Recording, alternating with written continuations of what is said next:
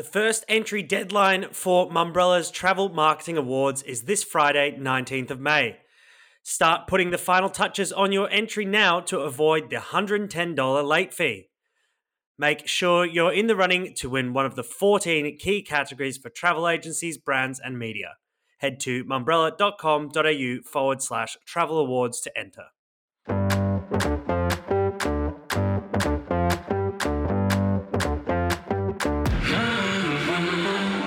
Has done away with the CMO role, appointing Amanda McVay as its first Chief Customer Officer, replacing Lisa Ronson. And the work from home debate reaches boiling point after Sean Cummins stokes the fire. Then, a chat with Group M's new Chief Investment Officer, Melissa Hey, before we catch up with Tracey Spicer on her new book, exploring the built in biases of AI technology, Man Made How the Bias of the Past is Being Built into the Future.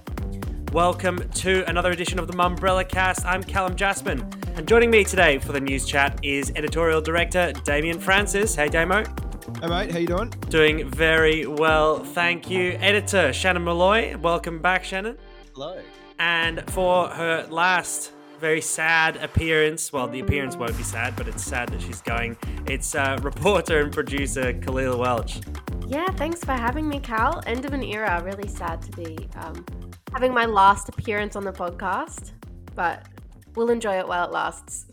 Your your little introduction to Shannon had a double meaning as well, because not only is he back on the podcast, he's back from Brisbane, a couple of days at the Brisbane Writers Festival, Shannon, because you've outdone us all in the fact that you're actually a published author and we're just sitting here as like chump journalists, mate. How did how did Brisbane Writers Festival go? It was great. It was uh, it was good to be home, good to catch up with some old friends, and uh, yeah, did two sessions up there uh, for my new book, and uh, it was a great turnout. You can shameless plug the book. We're going to Oh, allow it's- it. I, w- I will at every opportunity. It's called "You Made Me This Way." It's in all good bookshops as well as available uh, audiobook and digitally.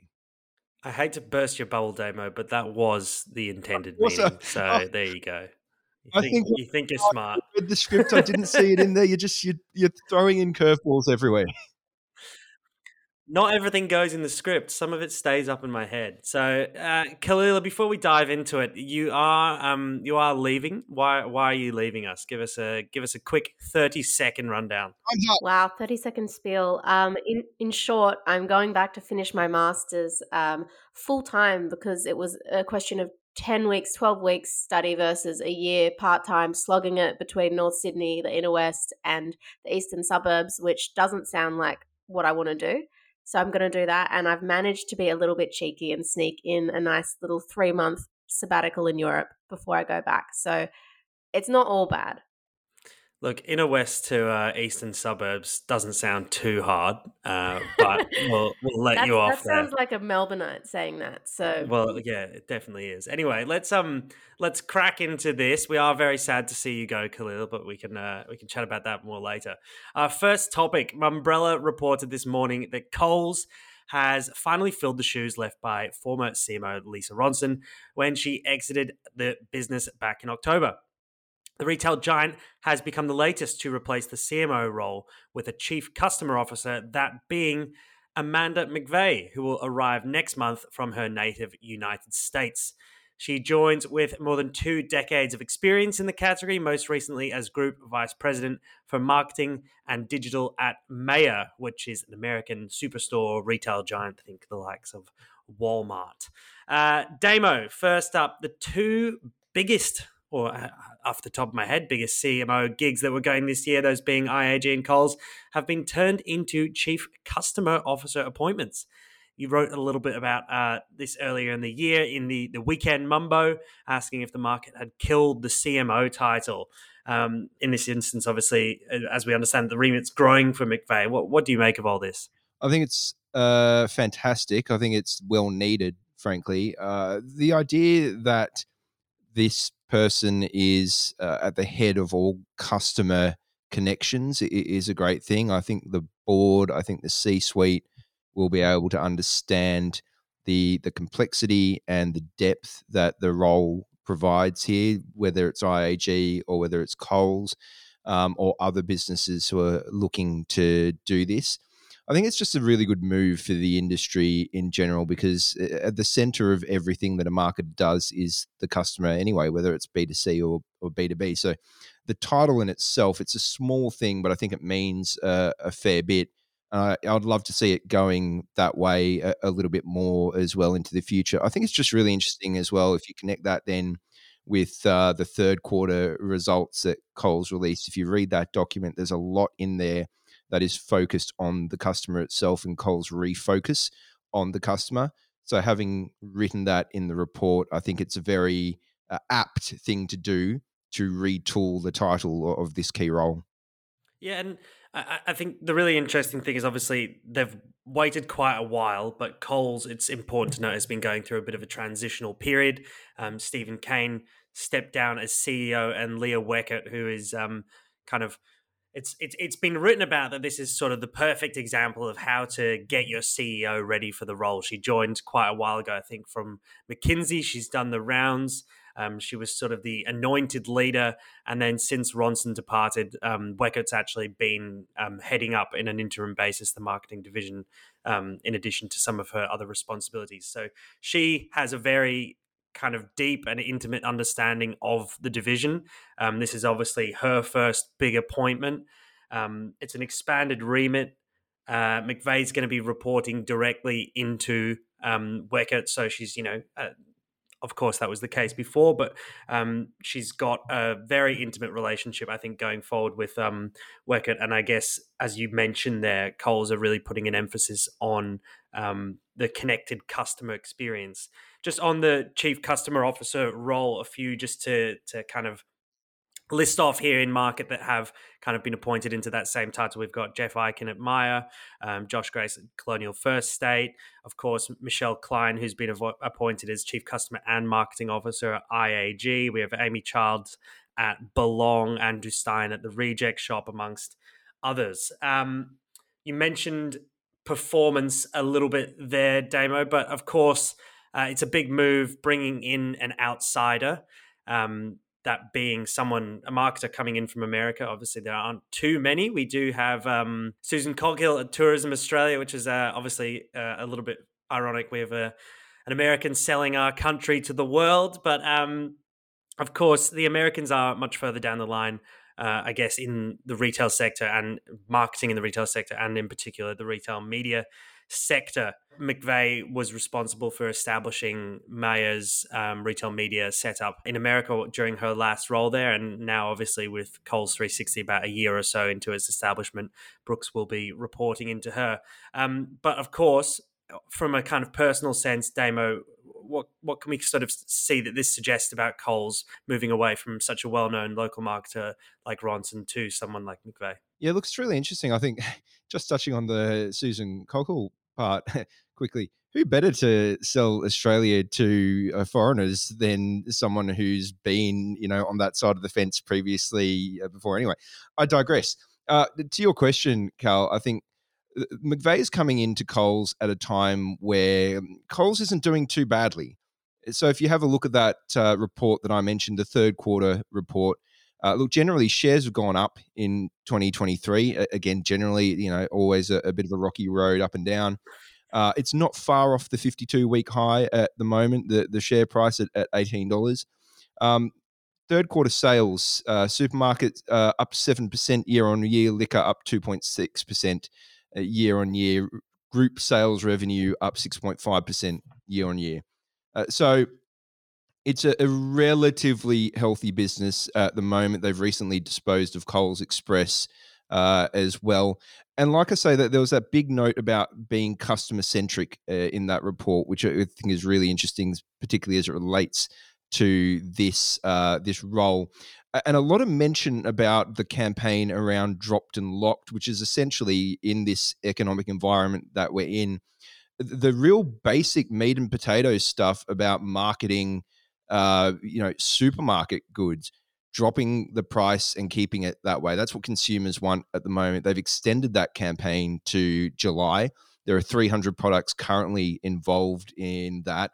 The outlook uh, is suggested that it's modest growth for the fourth quarter, which, again, in the circumstances, is is pretty good. So I think McVay is set up uh, in a business that is doing relatively well at the moment under the circumstances uh, to be able to uh, get her feet, uh, find find her feet, I should say, uh, without huge amounts of pressure straight away. But like you said, you know, Lisa Ronson, there is uh, there's a lot of history and that, that she's you know left in this role. Some very interesting campaigns that she did.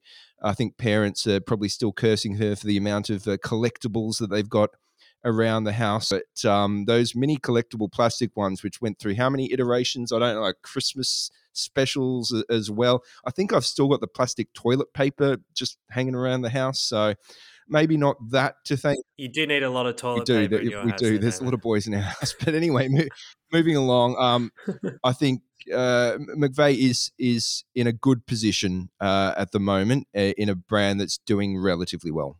Yeah, and I, I guess just to to kind of um, cap off on your point there, Damo, uh, I think it's important to note that despite all these numbers, it's a, it's a it's a very hard job leading one of uh, Australia's two um, major major retailers. Um, retail marketing in general is a pretty tough gig, and I think um, I think there there was a bit of acknowledgement of that when when Ronson departed the role last year. She you know she pretty much joined just on the eve of, of COVID, and then had to um, I guess be on top of that throughout those COVID years. So be interesting to see. As you say, the, the business is in a good spot now. Um, they've got their consolidated or I guess bespoke agency partners in its Smith Street model now. Um, so we'll we'll look forward to, and I don't think it'll just be us looking forward to seeing what Coles produce in the the coming months and years. Coming up after the break, the work from home debate rolls on.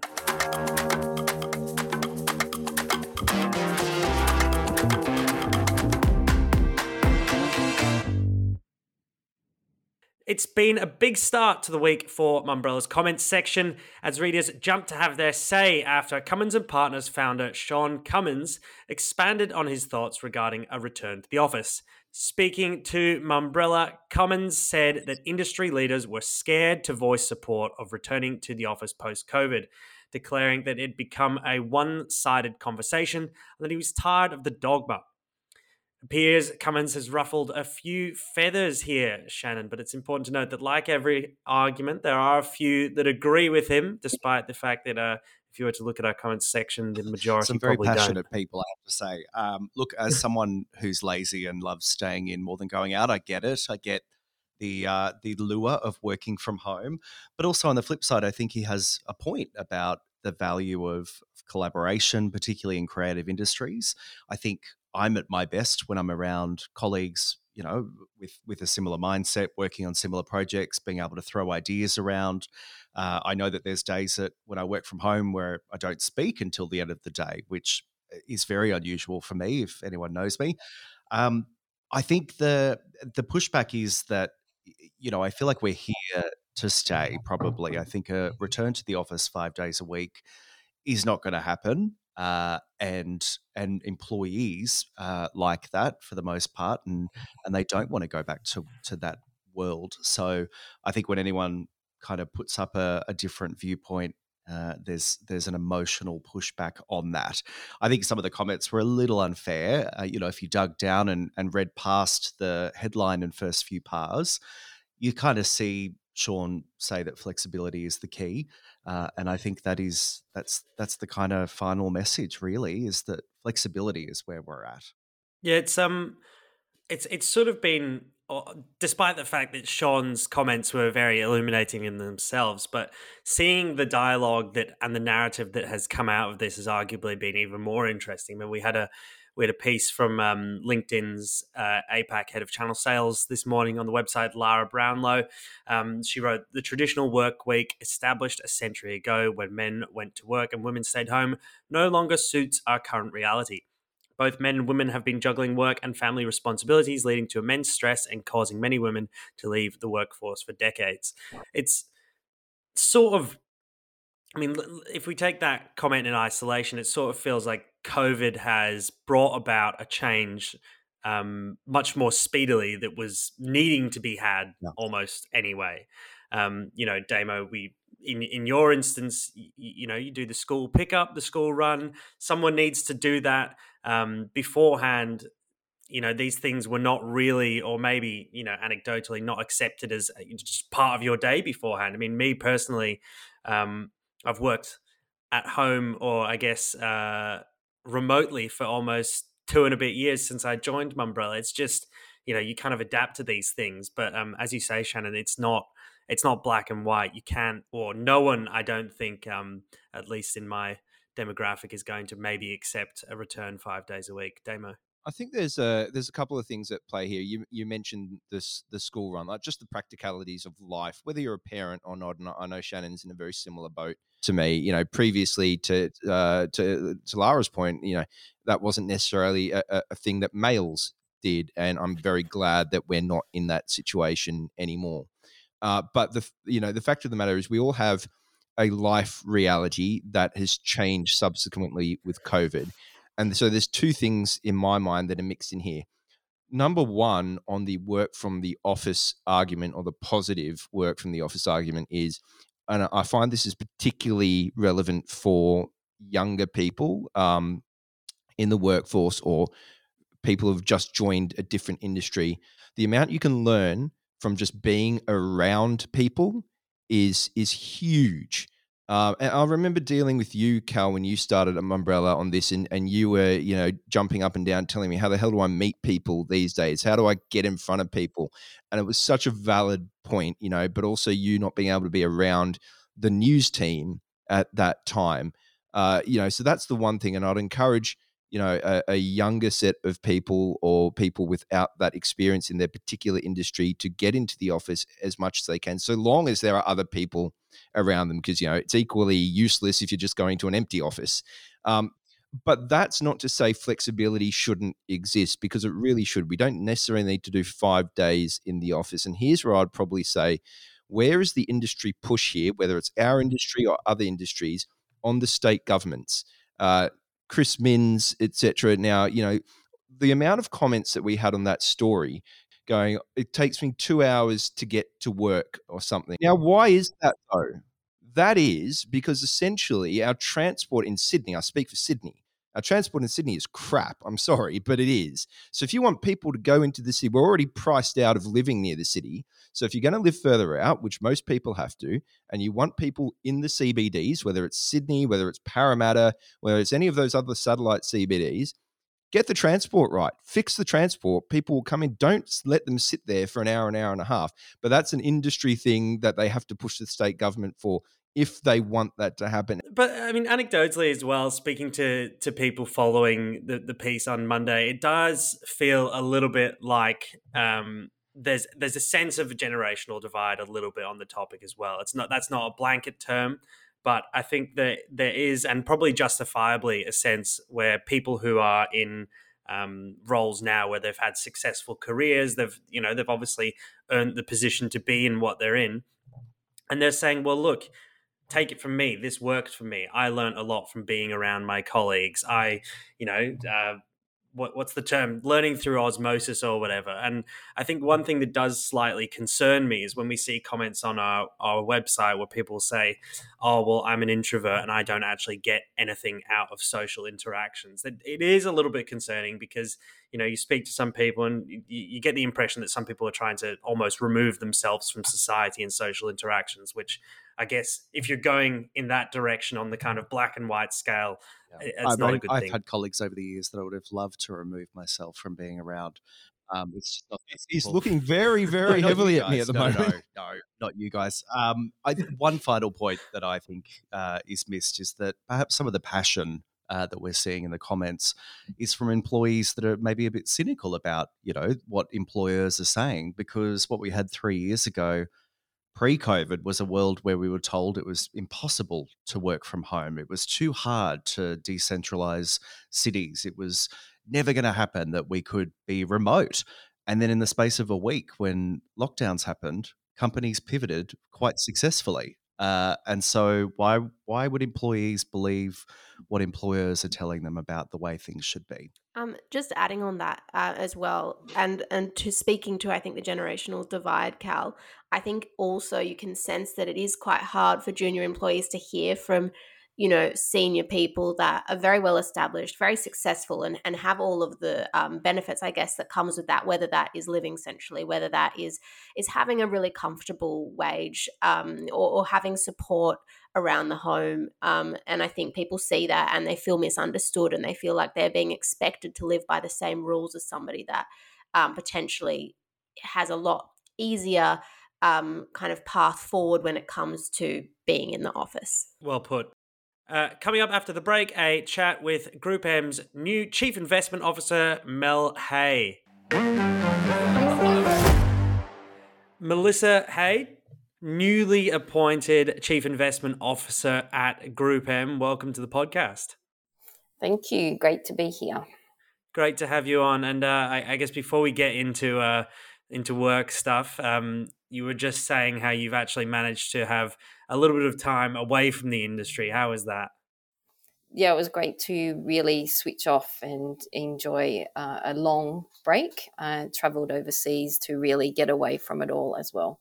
Did miss out on a lot of things that happened over that time, though. It's always bound to happen. I, I think uh, you you have to accept that as part of the part of the price you pay for a little bit of relaxation. So, Mel, uh, you have just joined Group M, replacing Seb Rennie, who has now moved uh, across to Southern Cross Austereo. Um, what what attracted you about the opportunity, I, I, guess, of joining Group M from from OMD, other than the uh, the obvious of um, rejoining your old boss, uh, being Amy Buchanan? Yeah, Amy was a part of it. I think I viewed it as a new opportunity and a new challenge. Really, I, as you sort of alluded to, I'd been at OMD for a long time and have had the experience in agencies. So, probably being able to understand the group world was something new and different. And then also the other side as well, being in that group role, you get to sort of see more what's happening on the product development. So, one of the areas was also coming over and working with Ryan Menzies on that product world in Nexus. And I guess, uh, obviously, at OMD, you had um, a similar group model, but how, how, do you see that sort of differentiating between the Omnicom media group uh, operating model to then, I guess, you've got maybe what is commonly seen in market as maybe a little bit more integrated over at Group M? Um, honestly, still probably getting my head around all of the different products, but there are more of them than where Omnicom is, and it's slightly different, like you said, because it's more structured at a group level. Omnicom, we had a lot at the agency level and a lot of capability at agency level, so there was a slight nuance there. And yeah, I'm still getting my head around that side of it from a group, but product is where the exciting part is. And I think both both Holdco groups have got a lot to offer. They're just sort of different approaches from what I can see so far. And then you obviously um, you had a very successful career with OMD. You were there um, for for a, a heavy stint. Um, what, what, from your perspective, kind of from the outside now, maybe having had a little bit of time to reflect on it, I don't know if maybe you were doing any of that while you were off uh, overseas. What what do you sort of see? Um, as being down to the success of the agency over the past 15 years? Is it um, maybe good succession planning, internal promotions, the, having the structure of a global network, or is it talent, or is it something else?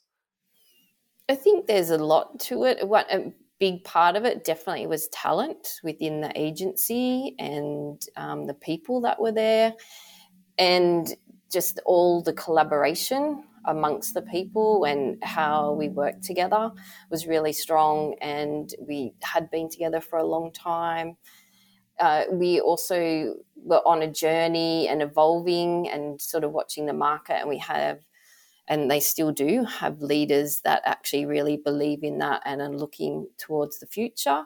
So I think that was part of it. And yeah, the global assets as well that were coming down again from Omnicom really strong that helped build that out to be ready and future proofing.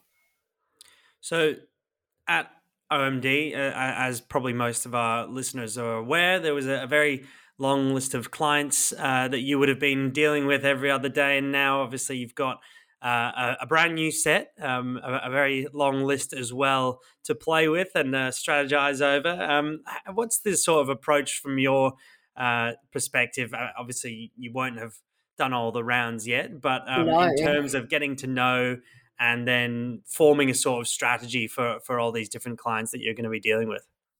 I think it's slightly different because I'm in the group role as well. Um, uh, my role there and going out to seeing clients will be in association or in conjunction with the agency leads. I think that's really important and working alongside them. So going out and supporting them in areas um, and probably leading and showcasing more of the future and where the market is going and having our perspective and talking about our products coming through with the teams is how I see my role. It could be different because I actually haven't, again, experienced it yet, but I, that's how I see um, my role at this stage. And then I guess um, this is a little bit of a, a multi pronged one. Um, in terms of uh, the you, you, mentioned before, it's a little bit more internalized at a group level, um, Group M, and its um, its approach. What, what's sort of the the strategy then with um, this sort of investment policy? Have you, have you spoken about that at all, or is it a matter of get to know everything first and then kind of get into the finer details? Uh, definitely get to know everything first and the way the it operates because I'm still getting my head around I don't have a whole different view on things now, hearing it from the inside, that which is really important and different to sort of just not having an understanding at all and just looking on the outside in. It's definitely more group focused, I would say, versus where I'm coming from, which is an exciting thing for me. Um, and because I still want to be part of those conversations and also be, I guess, uh, definitely in the client solutions place. So being able to have the best of both worlds really in a group role uh, is, uh, I think, is what is the offering here at Group M that's probably slightly different to Omnicom that was really focused in the brands. But then, of course, at the same time, you have to, I guess, uh, treat each of the agencies with nuance and kind of obviously they've, they've got their different offerings and different um, different kind of uh, oh, yeah. strong points for for clients and market. Well, that's something that I really haven't touched on at all, but I'm very very conscious of that, especially because I have come from an agency background. I want to ensure that yes, that the agency's nuances and visions are what are coming through more than anything but and, I don't um, know them yet. I'm learning. of course, of course. Uh, and then I guess one thing that um, your predecessor Seb Rennie spoke about um, quite a lot in I, I, guess the last 12 months or so of, of his time at Group M is something that's also been a focus um, at a global level within the group, and that's um, I guess decarbonizing advertising as it's sort of put. Is the, can you talk us through a little bit um, if you have a sort of opinion on this, um, if that's something that's going to still remain as a front focus for Group M? Uh, again, uh, so I think it is important. I think as an industry, it's really important that we are looking at this. It's everything, it's what people are talking about all the time. And if as an industry we weren't taking this into consideration, we would definitely be missing our opportunity to play a role. And so I think it will stay on the agenda. Clients want it to stay on the agenda. They are wanting to learn and understand how as well and how we can make things better and improve uh, yeah the quality for them and so at um, it still is a big part i'm yet to sort of delve into it really deeply but it is um, they've got a respons- responsible investment framework, and that forms a really important part of it. And then, uh, I guess from um, from a personal perspective, outside of your your Group M, I guess look, looking forward. Um, obviously, you've been at the cutting edge of Australia's media industry for the, the last um, however long. What, what's your sort of um, what's your sort of view on how Australia's media landscape has changed in, in recent years? Are there any kind of standout points that have maybe surprised you or or anything like that? Uh, one of the big things, obviously, over the last couple of years is how fast paced things have changed in the world of digital and essentially bringing through more around addressability, uh, the consumption as well on all forms of digital uh, video across all the video platforms. And I think commerce is another big play as well. And so looking at how that's moving a lot quicker. So those are the areas that uh, have fast tracked, I feel, over the last couple of years, more so because of COVID. And it's interesting that they're still running at pace. And it actually is a great time to be in media, I'd say, because of so much change happening. It means you you actually have to move along with it. You're always learning and you're actually all, always discovering what is out there and new opportunities for our clients. Mel, it's been uh, great having you on and uh, good luck in the coming weeks and months. Great. Thanks, Callum. Up next, a chat with Tracey Spicer on her new book, Man Made How the Bias of the Past is Being Built into the Future.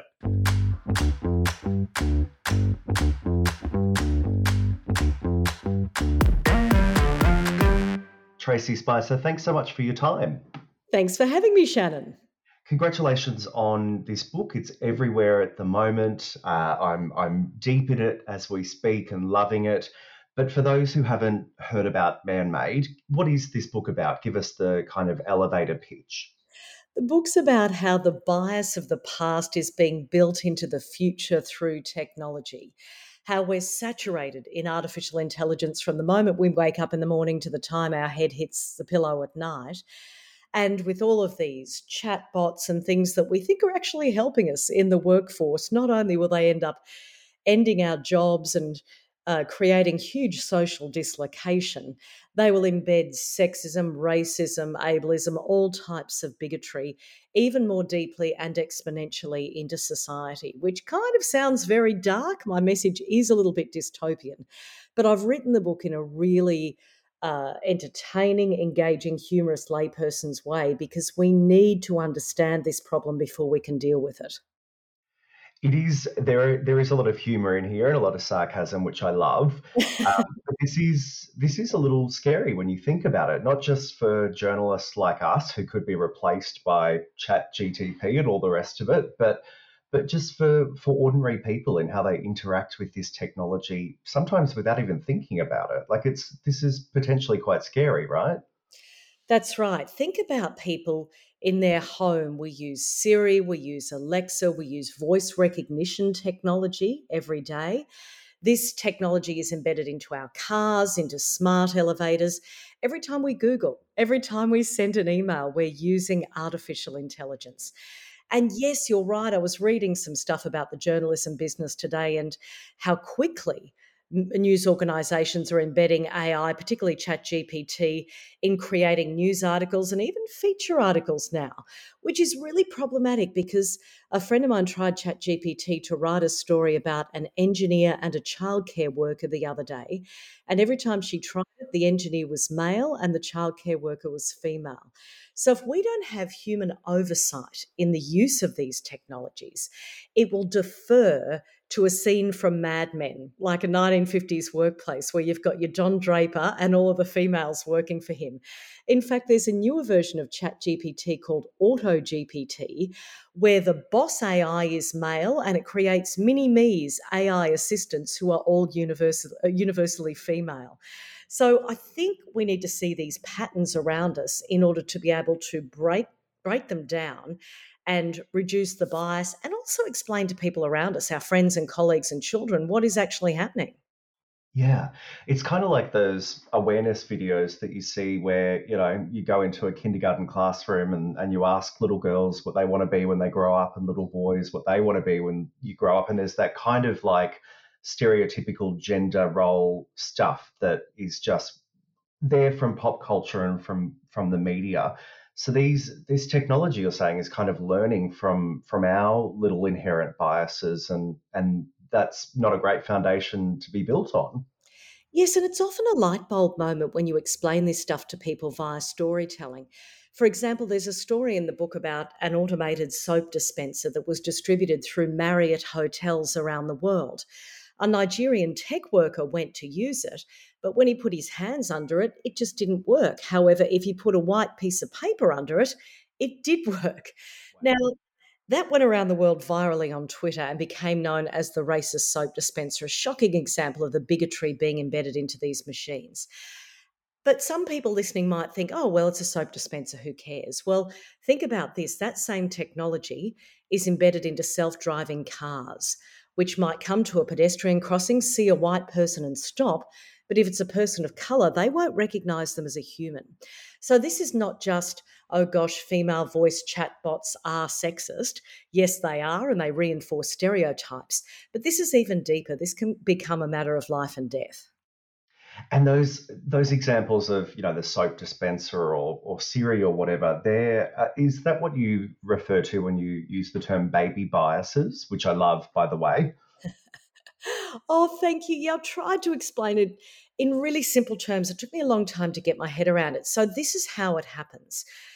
When they create artificial intelligence, they lean on large data sets. Now, large data sets is basically just scraping everything off the internet, all the kind of bigotry that people carry on with and put online. That's what's put into the data sets. So, you've got this bias from the get go. And it's not just that these are historical data sets. So, one of the biggest repositories, the Irving Center in California, almost every doctor is a male and every nurse is a female because they've got a lot of data from the 1980s and 90s. So, you start off with this historical bias. Then you've got the programmer who's got their own unconscious bias and they build that into the algorithm because we all have unconscious biases. Then the third step is machine learning, where the baby bias in that algorithm becomes a troublesome teenager. I describe machine learning as a white supremacist going down the rabbit hole of conspiracy theory websites. And there was a terrible example of that on Twitter a couple of years ago with a chatbot created by Microsoft called Tay.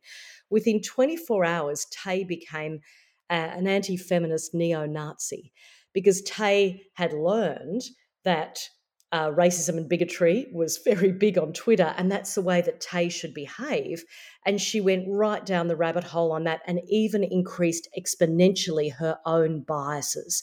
Wow, I do remember that, and that yeah. being a really scary example that you can destroy kind of innocence in 24 hours or less. Yeah, that's right. It happens so quickly. And the problem with machine learning and generative AI is that there is no human oversight on it most of the time. And it happens very, very quickly. So that's why we need to bring some humanity into this sector sooner rather than later. Do you have any examples or thoughts on how this kind of, you know, this bias and this this technology that's really, you know, off to a rocky start might manifest itself in the media and marketing worlds? Can you sort of give our, our listeners a, a taste of how I guess this might um, you know, erupt if, if we, we don't take action now. Most of the people around the world who I interviewed said the media and democracy are the two big areas of danger. Because when you think about something like ChatGPT, if you leave that to write news stories and it makes them bigoted, sexist, biased, incorrect. We know that ChatGPT makes up quotes. It takes incorrect quotes. You know, it's it's not really smart enough to say I probably should get a quote from the New York Times or a credible source. It'll take quotes from people's Facebook posts. So this is a huge threat to democracy, and this will affect the media in a lot of different ways. One way is that people have reduced trust in the media. Already, journalists, as we know, are down there with used car salespeople. so it will reduce people's trust in journalism and the media even further. They will not know what is true and what is not true, even in stories that are published on mainstream media sites, because they don't know whether that's written by a bot or not.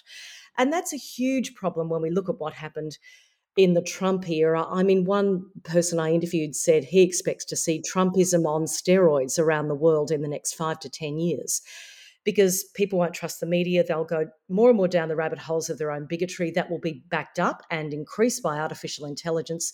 We'll see increasing siloing of opinions and really no end to this. I mean, when you think about things like DALL-E and Midjourney creating images as well, we don't even know whether what we see is real or not.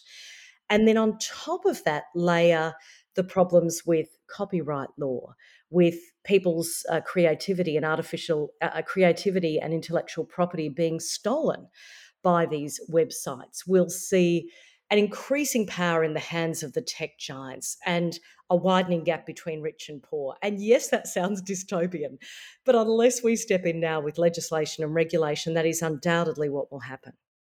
Well, I, I, that was going to be my my final question. You know, this tech is is exploding. It's uh, you know the past several months has been all about Chat GPT and how that might kind of change the way we live.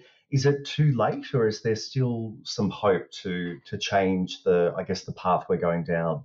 I'm a glass half full kind of gal. I don't think it's too late what we can do is uh, start conversations and educate people because that's always the best pathway to change. We can do simple things in our own households by changing our Siri and Alexa to a male voice, for example, in a domestic setting, uh, talking to people about catching Shebahs instead of Ubers to reduce the overwhelming power of the tech giants. In our workplaces, asking our bosses, you know, where is AI being used in this workplace? Do we audit the AI for bias and is there human oversight? But ultimately, it's up to governments and big tech, big tech to do something to save humanity. Yeah. Well, here's hoping they do. The book is Man Made. It's one of the most timely books I've encountered in a long time. Uh, congratulations and thanks so much again for your time, Tracey Spicer. Thank you, Shannon. And that's all we have time for today. Thanks for listening to the Mumbrella Cast. Throw us a follow, subscribe if you're enjoying what you're hearing. And if you're looking for more short form podcast content, we'll be back tomorrow on the Evening Mumbo feed. Thanks again to Mel and to Tracey for joining us for this double header interview episode. And thanks again to Damo, Shannon, and of course, uh, Kalila. Thanks not just for today, but for everything you've done at Mumbrella. We're all going to miss you incredibly.